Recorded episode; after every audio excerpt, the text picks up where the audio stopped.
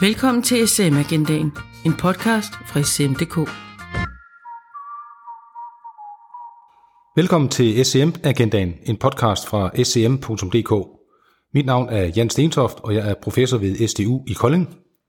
Og mit navn er Tina Kær, og jeg er kommunikationskonsulent ved SDU i Kolding. Vi er podcastredaktører på SM Agendaen. Vores opgave er at få sikkert igennem et spændende emne om det at skabe supply chain resilience med et særligt fokus på små og mellemstore danske produktionsvirksomheder. Supply chain resilience handler om at skabe robuste processer, så virksomheder bliver modstandsdygtige over for forstyrrelser i forsyningskæderne, og dermed komme tilbage til udgangspunktet eller lige frem til et bedre niveau, før forstyrrelsen indtraf. Forstyrrelser kan have mange former, som f.eks. pandemier, politisk uro, naturkatastrofer, inflation og stigende råvarer- og energipriser.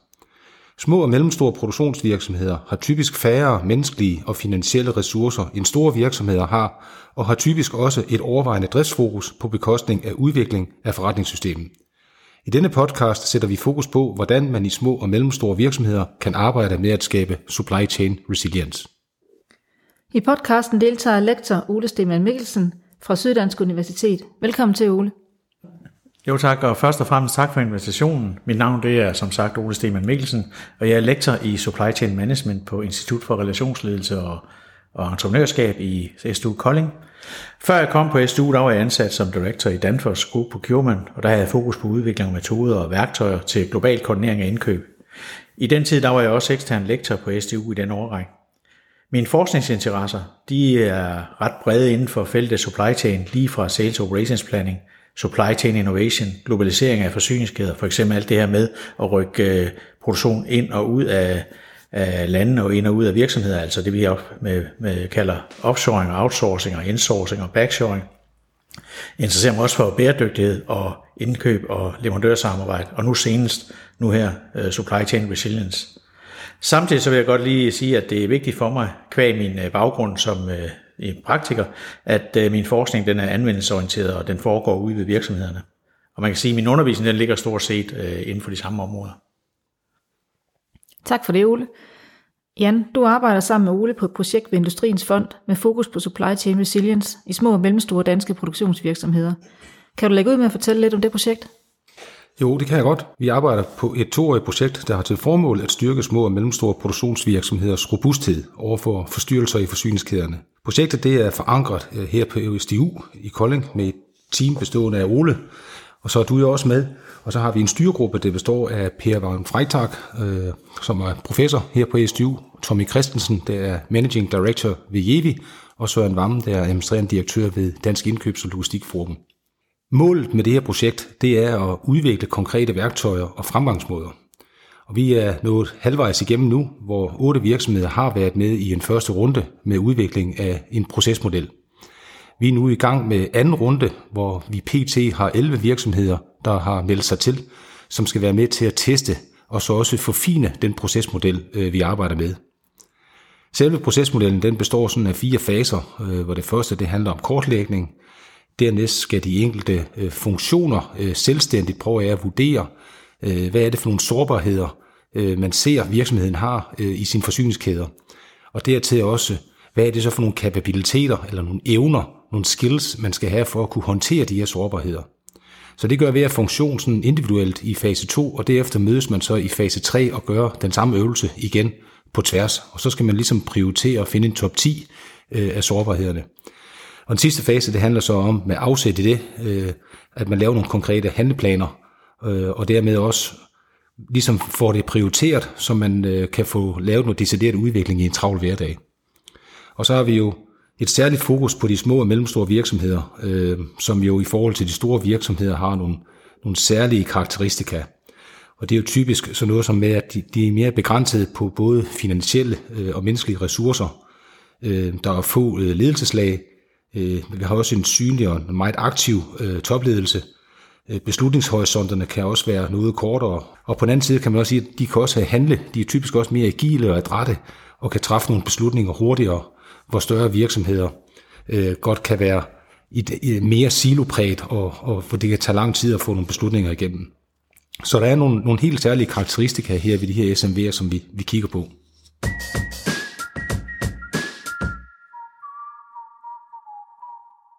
Ole, hvad er supply chains resilience for noget? Jamen resilience, det kan jo oversættes til robusthed eller modstandsdygtighed. Så supply chain resilience, det kan forstås som en robusthed i forsyningskæden og evnen til at komme tilbage til udgangspunkt eller lige frem til et bedre niveau, end man var før, fordi man nu har fået ryddet lidt op i, i nogle af de ting, der var udfordringer. Så det handler om at identificere og bedømme nogle potentielle hændelser, øh, implementere forebyggende foranstaltninger, så vi ligesom kan sænke øh, sandsynligheden for, at de her hændelser de indtræffer. Og det handler også om at udvikle nogle foranstaltninger til at minimere den her effekt af nogle eventuelt indtrufne hændelser, og ikke mindst så komme igen efter en indtruffen hændelse.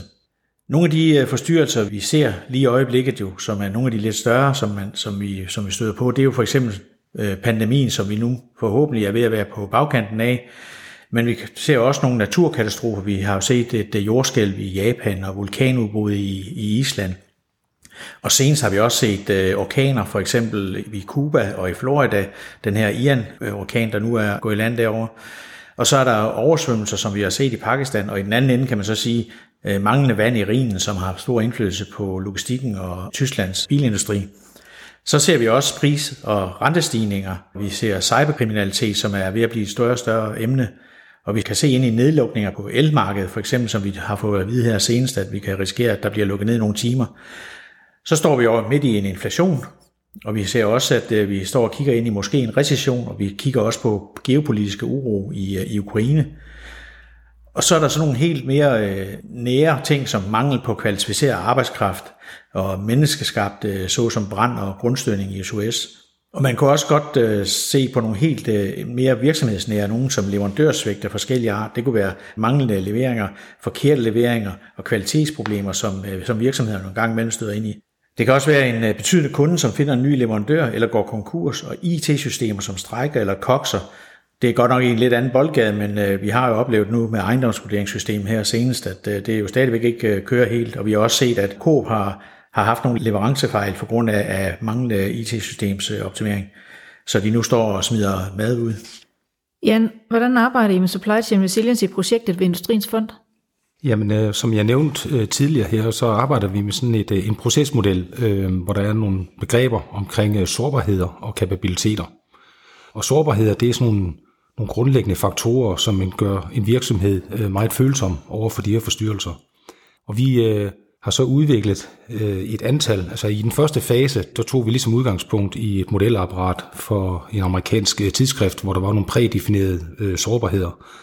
Og dem har vi så øh, været hen og, hvad skal man sige, øh, gjort relevante i en dansk øh, produktions-SMV-kontekst af nu 2022, forstået på den måde, at vi har været hen og, og fjerne halvdelen af dem, og så har vi fundet nogle nye og har gjort dem altså mere, hvad skal man sige, tidsvarende øh, og relevante.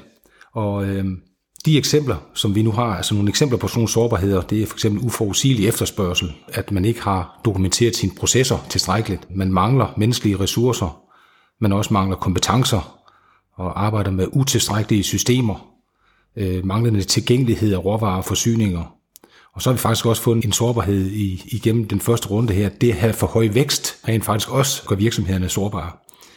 Geopolitiske forstyrrelser, og så de her udsving, kraftige udsving i priser og valutakurser. Altså det er blot det er nogle eksempler øh, på nogle sårbarheder, som de enkelte funktioner så sidder og vurderer, hvor de har en, en brutoliste nu på, jeg mener det er over 60, og der skal de så vælge og prioritere, hvad de mener, der er top 10. Og det, der bliver ret interessant her, det er jo så, at man er sådan lidt præget af sin funktion. Det kan vi jo se, at det, øh, det er ikke det samme 10, man prioriterer for eksempel i salg øh, og indkøb, øh, økonomi og produktion og produktudvikling. Så øh, det er det, der, der gør det rigtig interessant. Det er sådan på sårbarhedssiden. Og derefter så kan man jo så gå over på kapabilitetssiden. Det er jo sådan nogle egenskaber eller evner, der gør en virksomhed i stand til at forudsige og så overvinde de her forstyrrelser. Altså hvordan kan man nu håndtere dem? Så det handler om, igen ud fra et prædefineret antal kapabiliteter, øh, som vi også har revideret, hvor deltagerne så kigger ind i dem og mener, hvad, hvad for nogle kapabiliteter skal vi så bruge til at matche øh, sårbarhederne.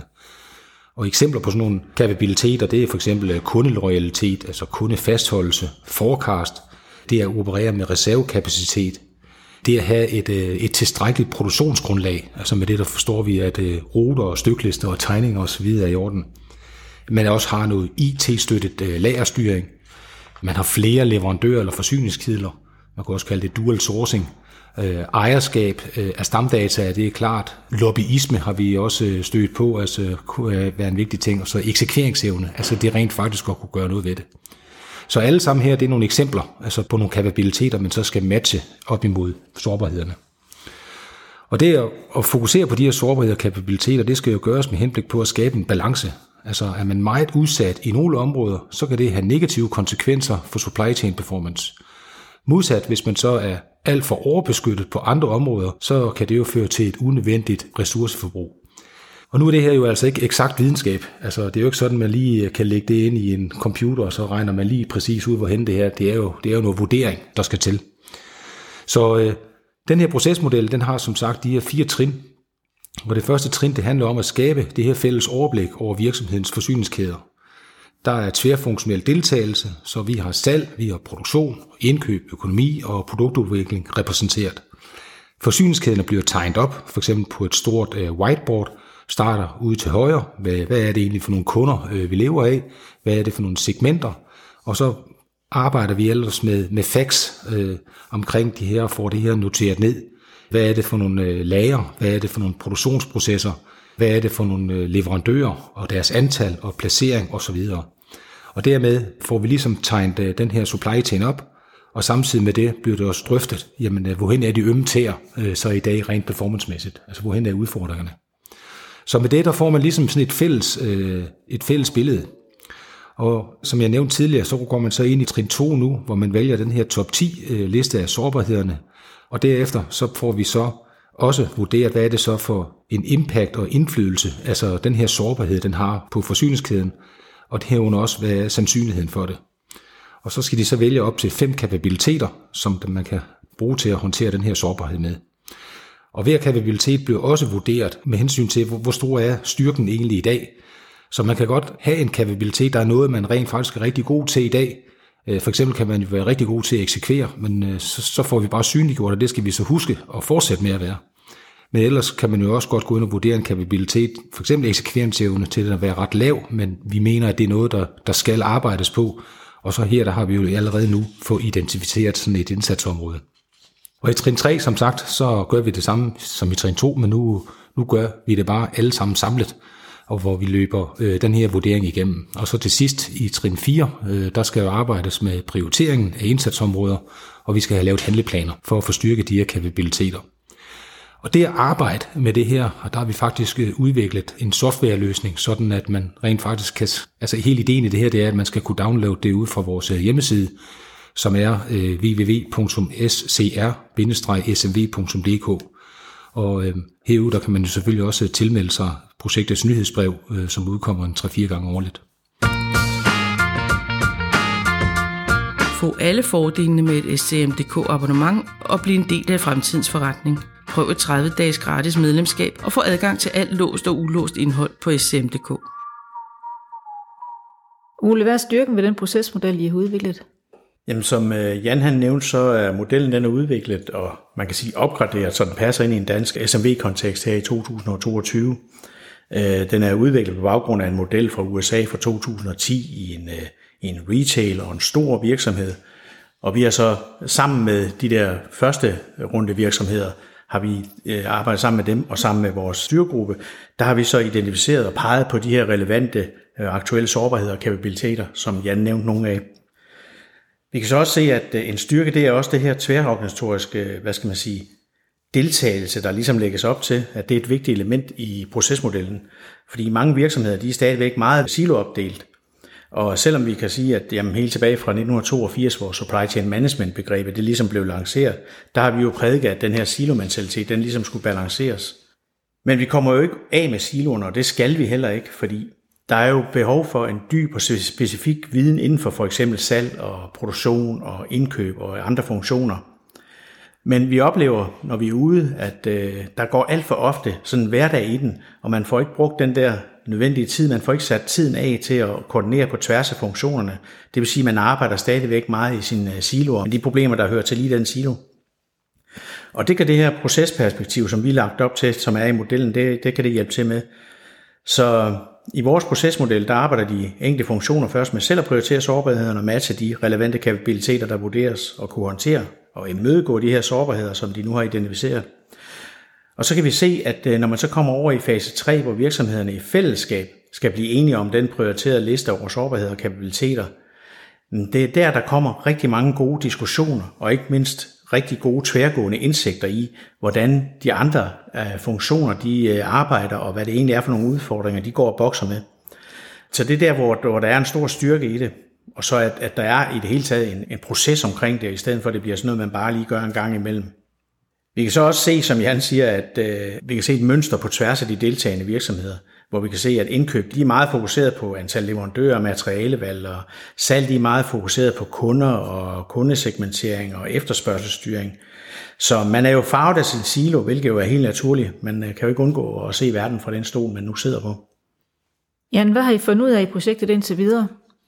Jamen, jeg synes, at der er mange spændende observationer, og hvad vi kan kalde det findings, altså øh, ud fra de her otte virksomheder, vi har været i gang med, der har vi i hvert fald kunne se, at det er helt afgørende, helt vigtigt, det her med at have et fælles fodslag. Altså det at få det fælles billede af, hvad, hvad er det egentlig for, hvordan ser vores forsyningskæde ud, og hvad er det for nogle udfordringer, der er i den. Og det at få det tegnet op til at starte med. Så er det næste, øh, som er ufattelig vigtigt, det er, at, øh, at man afsætter tiden til det. At man rent faktisk får skabt et rum til at få den her fælles fokus. Og øh, der er det jo ligesom, hvad skal man sige, vores lod, altså det at komme ind udefra og være med til at facilitere det her, det har hjulpet øh, virksomhederne i en travl hverdag. Og det er der jo flere af deltagerne, der har sagt, at øh, jamen, hvis vi ikke havde været der, så, øh, så havde det været for nemt at bare flytte et møde, øh, som det så ofte sker, og så får man rent faktisk ikke øh, gjort det. Så det der med, at øh, der er nogen til at holde dem i hånden og facilitere processen, er vigtigt. Og så er det behov for den her struktur. Altså, det er jo ikke fordi, at vi skal opfattes som strukturfascister, men, øh, men det er ligesom at få sat nogle trin op og, og få dem til at se, at øh, man skal, det, først gør I det, så gør I det, og så gør I det. Det har de også meldt tilbage, at det, at det, det har været en styrke. Og så er det for synliggjort sårbarhederne, altså simpelthen øh, at få dem i talsat og sat fokus på indsatsområder, og det er ikke bare nok med det, altså få opgjort de her indsatsområder, men rent faktisk også få gjort noget ved dem, altså få eksekveret på det. Og så skal vi huske på, at øh, den verden, som virksomheden arbejder i, den er jo dynamisk. Altså den ændrer sig jo hele tiden. Og øh, der er jo nogle af virksomhederne, som arbejder i et, hvad skal man sige, højere clock speed miljø end andre. Og det vil sige, at der vil så være behov for at genbesøge det her modelapparat og arbejde med det her oftere end andre, øh, hvor, hvor det er sådan lidt, altså alt er jo dynamisk, men, men måske, det måske ikke er så, så dynamisk øh, som i andre virksomheder, så kan man godt, hvad skal man sige, have et større tidsrum imellem øh, de her events. Ole, hvad skal projektet ved Industriens Fond ende med? Ja, målet det er, at der er en procesmodel, som vi nu har lagt lidt frem her også, som skal kunne downloades fra projektets hjemmeside, og med et antal tilhørende værktøjer, som kan sættes i spil i de der forskellige faser, de her fire faser. Og det kan være alt fra at gennemføre en risikoanalyse, udarbejde en interessentanalyse, altså det kunne være skabeloner til at lave handleplaner, det kan være at gennemføre en impact-analyse, eller få bare det at få sine kunder og leverandører segmenteret. Hvad er det for nogle kunder, vi har? Hvad er det for nogle, vi gerne vil gå til? Og hvad er det for nogle, vi gerne vil øh, forfølge? Og hvad er det for nogle leverandører, vi har? Hvad er det for nogle leverandører, der egentlig kan levere hvad i vores øh, forsyningskæde? Derudover vil der også blive lavet nogle små videoer, således at kommunikationen omkring brugen af værktøjet og procesmodellen, det kan styrkes, og dermed så kan vi øge sandsynligheden for, at det reelt bliver brugt derude, Øh, det skal ud og arbejde ude i virksomheden. Det var det, der er hele formålet med, med hele den øvelse her. Jan, oplever I nogle barriere for jeres arbejde i virksomhederne? Nej, det synes jeg egentlig ikke. Altså, de virksomheder, vi arbejder med, de har jo sådan aktivt øh, givet tilsavn om og vil bruge ressourcer på arbejdet, og de kan også øh, se værdien i at gøre det. Vi har jo været i kontakt øh, med en del virksomheder i rekrutteringsprocessen øh, til at deltage i, i det her projekt, og paradoxalt nok har vi mødt flere virksomheder, der mente, at projektet faktisk var yderst relevant, men de ikke havde tid til at prioritere en deltagelse. Med andre ord, øh, så har de ikke tid til at skabe nogle bedre processer, der kan gøre det mindre sårbare. Men ellers er der jo den klassiske udfordring øh, med, at driften den stjæler al tiden for udvikling. Og det er svært at gennemføre udvikling i en travl hverdag. Men vi synes, vi har succes med at dele arbejdet op i nogle halve dage her i anden runde med virksomhederne – så er der medarbejderne kan få noget for hånden, altså enten inden eller efter øh, deltagelsen i vores øh, projekt. Så en væsentlig barriere er manglende tid. En anden barriere det er ledelsens manglende fokus på området. eller man kan kalde det, at det prioriteres anderledes. Og endelig er det jo også vigtigt, at øh, der købes bredt ind til projektet, fordi det er jo netop det, vi ønsker. Altså det at skabe en bred organisatorisk forankring. Så vi er nok en smule biased øh, her nu i det, vi arbejder med virksomheder, som aktivt har meldt sig til. Virksomheder, som ikke ønsker at deltage, mangler vi viden fra, men det håber vi, at vi kan opfange i en større national spørgeskemaundersøgelse, vi skal have i gang sat her til efteråret. Husk, at du altid kan læse den nyeste og tidligere udgaver af magasinet SM og Logistik på sm.dk.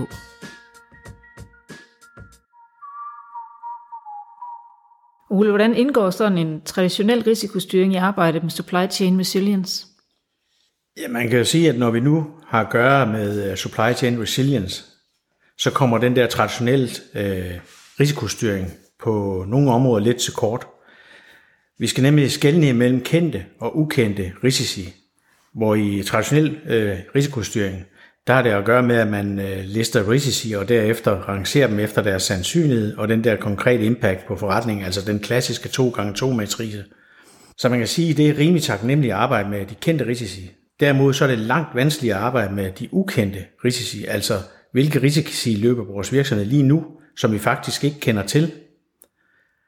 Her kan man arbejde med at skabe en proces, hvor flere af medarbejderne deltager og så udfordrer gennem forskellige scenarier. Det handler med andre ord i høj grad om at afsætte tid til at, at gøre det. Og en af virksomhederne fra den første runde, øh, de fik aluminium fra Ukraine, og efter den her forfærdelige russiske invasion, så stoppede forsyninger af aluminium til virksomheden stort set hen over natten. Men den her nye situation, den affødte også større arbejde med at undersøge, hvilke andre komponenter, som de selv eller for den sags skyld deres leverandører bruger, som også indeholder aluminium, for dermed at kunne afklare, om der også skal nye sårbarheder. Et andet eksempel på en, øh, en ukendt risici, det er, at øh, en anden virksomhed fra første runde, de fandt ud af, at de faktisk er med i en helt anden supply chain, altså de er involveret i en anden supply chain, i det her tilfælde i healthcare, hvor den anden del, altså healthcare-delen, den fik prioritet på komponenter, som indgik i healthcare under coronakrisen. Og så de kom jo selv til at ende med en allokeringssituation, og den havde de så ikke lige set komme. Jan, hvad har virksomhederne fået ud af at deltage i projektet? Helt konkret så har de fået skabt et overblik over de sårbarheder, øh, der er i de forsyningskæder, som de er en del af. Og dernæst så har de også fået identificeret øh, de nødvendige kapabiliteter for at kunne håndtere sårbarhederne, samt hvad deres øh, nuværende niveau det er. Vi har set rigtig mange sårbarheder i virksomhederne ved at kun have en enkelt leverandør. Altså, de har virkelig gjort sig umage, altså igennem mange år, og hvad skal man sige, og gøre sig rigtig meget afhængig af bare en enkelt leverandør. Så det vil sige, at øh, de er jo ind i det, man kalder login, altså hvor det er utrolig vanskeligt at bare gå ud og finde en anden leverandør, fordi at nu har man investeret så meget bare i en enkelt øh, leverandør. Og derfor er der jo så nogle af de her virksomheder, som virkelig er gået i gang med at, at, at kigge på second source, altså at sætte et udviklingsarbejde i gang. Men det er jo bare ikke noget, man gør over en weekend. Det kan jo tage år, inden at øh, man har fået sådan noget etableret. Andre de øh, har også få dokumenteret processer, øh, fordi øh, der er rigtig meget tavs viden, og det er de så også for nu at, øh, at øh, de er sårbare omkring, og så har de startet øh, sådan en dokumentationsarbejde op. Og så er der jo virksomheder, som også rekrutterer nye medarbejdere, altså inden for indkøb, lager, logistik og planlægning, hvor vi kunne se, at en af de virksomheder, vi, vi arbejder med, de, de kunne ikke få varer ud af huset i en hel uge, fordi det, de to medarbejdere, som der egentlig skulle stå for det, de, de lå derhjemme med, med corona. Og øh, altså, det er sådan helt, helt lavpraktisk. Altså, så, så kommer der bare ikke nogen varer ud. Og så er der også, øh, som sagt, nogle af virksomhederne, som er i gang med at øh, redesigne altså produkterne. Og det øh, Ole jeg så også har tilbudt virksomhederne, det er rent faktisk at følge dem, altså det næste år frem. Og hvorfor gør vi det? Jamen det er jo fordi, det er, det er utroligt spændende for os at, at se, hvordan de så arbejder med de her ting, og så også at få det dokumenteret. Altså hvad, hvad er det, der gør, at der, der er noget, der virker? Og hvad er det, der gør, at der er noget, der måske ikke virker? Altså hvor, hvorfor går tingene måske i stå? Det, det er vigtigt for os, og så kan vi jo også stille vores viden til rådighed for dem, og sådan være med til at spare med dem. Så øh, helt konkret så oplever vi, at virksomhederne de har udfordringer med at igangsætte udviklingsarbejdet, fordi øh, driften den fylder. Så øh, det vi jo siger til dem, det er, at de skal jo få sat den her tid af internt, og få nu øh, slukket de her telefoner og være committed og vi har foreslået, at man nedsætter en lille arbejdsgruppe, som kan indeholde nogle af dem, der var med i forløbet. Og sådan en arbejdsgruppe her kan jo så mødes med faste tidsintervaller.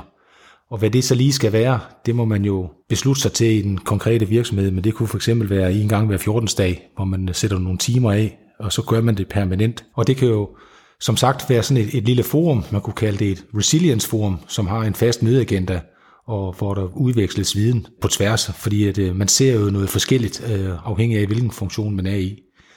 Man kan beslutte, hvem skal holde øje med, med hvad, øh, i hvilke kanaler. Få synliggjort, øh, hvad er det nu, der er nice, og hvad er det nu, der er need at, at gøre. Øh, så hvad er det nu, der er vigtigt. Og i det arbejde kan man jo sådan helt lavpraktisk bruge øh, det, vi kalder Eisenhowers øh, beslutningsmatrix med to akser, hvor den første, det er, er det her vigtigt, ja eller nej, og på den anden side, er det noget, der haster, øh, eller haster det ikke. Vi har så derfor foreslået, at man får udarbejdet en prioriteringsliste.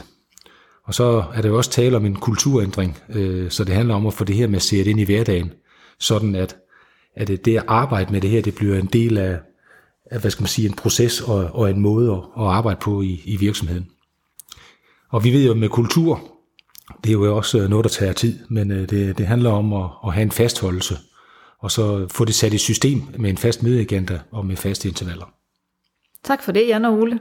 Og hermed er vi nået til vejs ende med podcasten om at skabe supply chain resilience i små og mellemstore danske produktionsvirksomheder.